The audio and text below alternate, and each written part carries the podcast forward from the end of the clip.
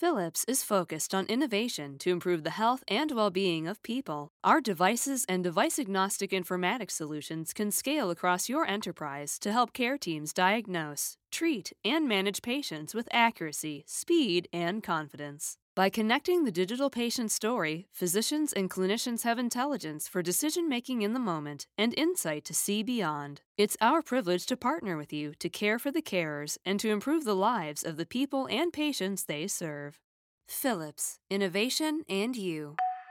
This is Kate Cruz recording at the 8th Annual Becker's HIT Digital Health and RCM Conference in Chicago. I'm here with Lisa Stephenson. Lisa, to get us started, can you tell us a bit about yourself and your role at your organization? Yeah, sure. Um, so, I've been a nurse for over 20 years, and the last 10 has been in uh, informatics. And currently, um, I have a role at Houston Methodist um, as the CNIO. I'm actually the first CNIO um, for the organization, so it's been an exciting opportunity. What have been um, being the first person to have that title? What are some unique opportunities that you've had? Yeah, so really um, engaging with operational leaders um, and our clinical partners on how informatics can really assist, um, especially with digital, digital innovation, right? Really making sure that the technology we're implementing uh, is within the workflow of the clinician and is solving the problem we're trying to solve. Absolutely. When you think of digital innovation in healthcare right now, there's a lot of AI talk. Um, is there something specific about AI that excites you, or is there something else that you're excited about in digital? Um, AI really is um, one of the most exciting pieces for sure. I think it's just got a lot of future potential, um, and really for healthcare, and in my perspective as a nurse, the ability to automate really some simple tasks and documentation pieces um, summarize and create notes and things that can save time for the clinician so they have more time at the bedside is uh, really an exciting opportunity, I think. Absolutely. Um, what are your top priorities for technology and what are the issues that you're trying to solve with it? So, um, a lot of what we focused on has dealt with um, you know the nursing shortage. And as it's grown the pandemic right the so virtual nursing really got put into high gear at houston methodist um, during that pandemic. And we continue to spread that model um, and grow that so that we are able to do admissions and discharge documentation for bedside nurses again giving them more time um, at the bedside. Um, and so we're continuing to find other ways to also automate tasks and um, really put nursing, you know, focus their skills on that interaction with the patient so that they're not having to do those administrative type tasks. Definitely. I'm sure that saves a lot of time. Yeah. Um, what is a piece of advice that you would give to healthcare leaders today regarding digital innovation? Um, I think it's important to uh, really make sure that you're not implementing technology just because it's, you know, for the sake of technology.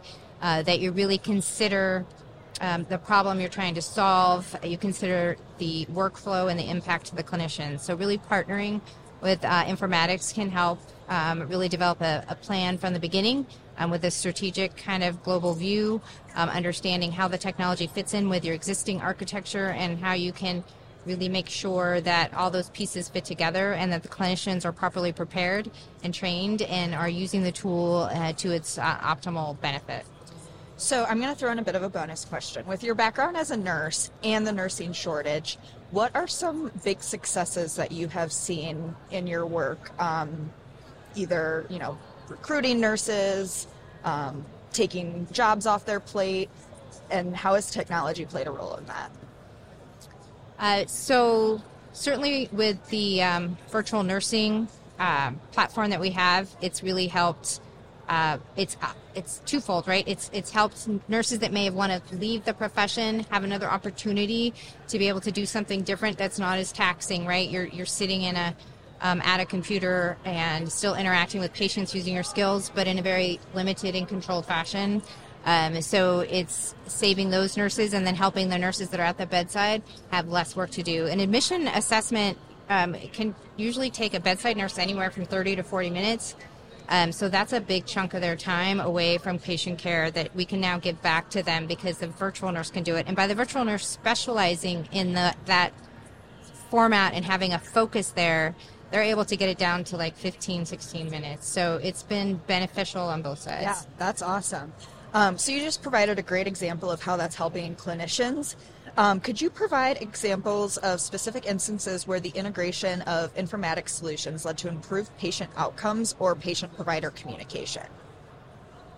Yeah, I, I would say virtual nursing um, has helped with that as well. Um, but I, I would also say I've worked on um, something else that's near and dear to me is the social determinants of health and, and health equity. And, you know, we're implementing, uh, thanks to CMS, uh, an inpatient screening tool um, for patients to really make sure um, that they're getting the resources they need and looking at them holistically um, to ensure that they're their medical conditions improve and aren't hindered by some potential social determinants that are impacting their care.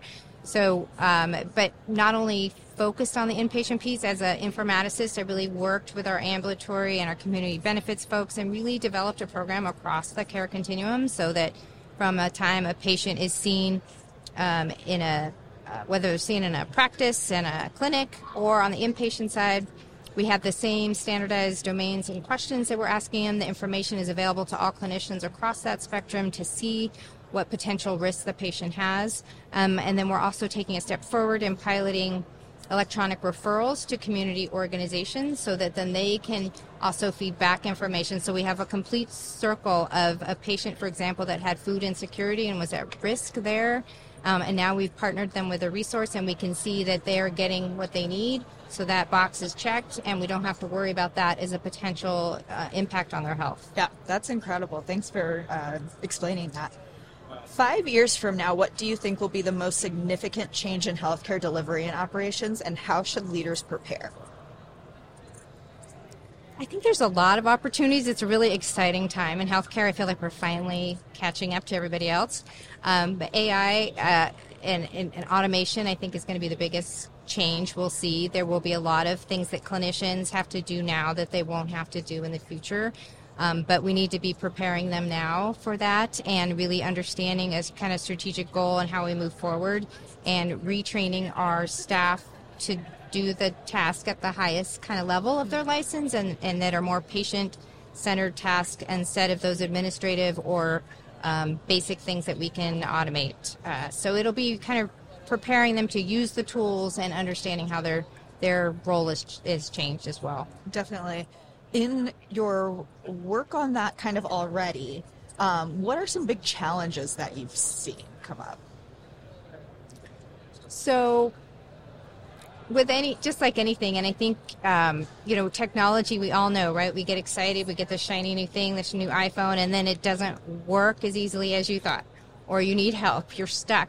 Like, clinicians are double time on that, right? It's not just something they're doing for fun. They're taking trying to take care of a patient, and if that technology is not working or they're not understanding how to use it, it's a big barrier to adoption and the success of the tool. So, um, really, not only having uh, the staff understand the why behind the technology, how to use it, but having support prepared.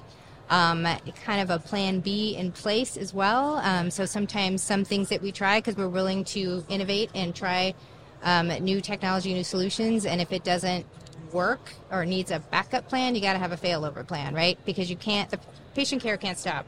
Yeah. Um, and you want to be as, as minimal, minimally disruptive to the clinician workflow as possible. Definitely. I really like that idea of like the plan B. Yeah. Uh, especially with all the technology. Like you said, you need it.